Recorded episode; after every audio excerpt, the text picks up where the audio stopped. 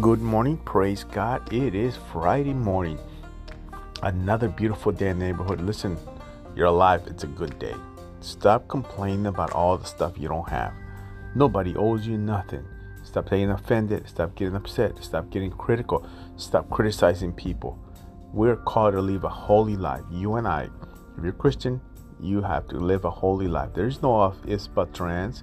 Either in, you're not. That's all there is to it. I'm called to live holy. I'll be talking about being holy for God. Called to be holy. God bless you. You have an awesome day. Uh, prayer tonight is 6 o'clock. We have our service Sunday.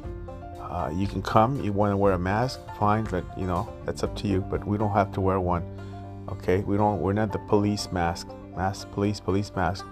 You have a great day, a great weekend. I'll see you in church. Do not forget to go to church. Don't be lazy.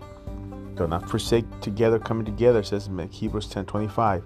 The verse for today is 2 Corinthians 3:17. For the Lord is the is the Spirit, and wherever the Spirit of the Lord is, there is freedom. That's it. The Spirit is there, there's freedom. And don't believe all these lies on social media. Please do not believe all that lies. Do your research. Who did did who did what? Do your research. Setting up for the last times. We are people I can confidently say we're living the last days. There is no more last days. This is it. We, we're there. We enter the last days. Have an awesome day. Have a blessed day. And the book you should read today is only one chapter, the book of Jude. Jude was the brother of Jesus, half brother Jesus, and James. Uh, read it. It's not that many verses.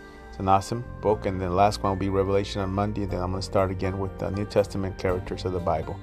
You determine have a blessed day. Love people. That's what's important. Love people, love souls. That's important. Most important thing.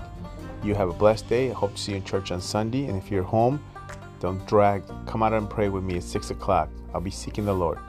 Have a blessed day. I'll be praying for you.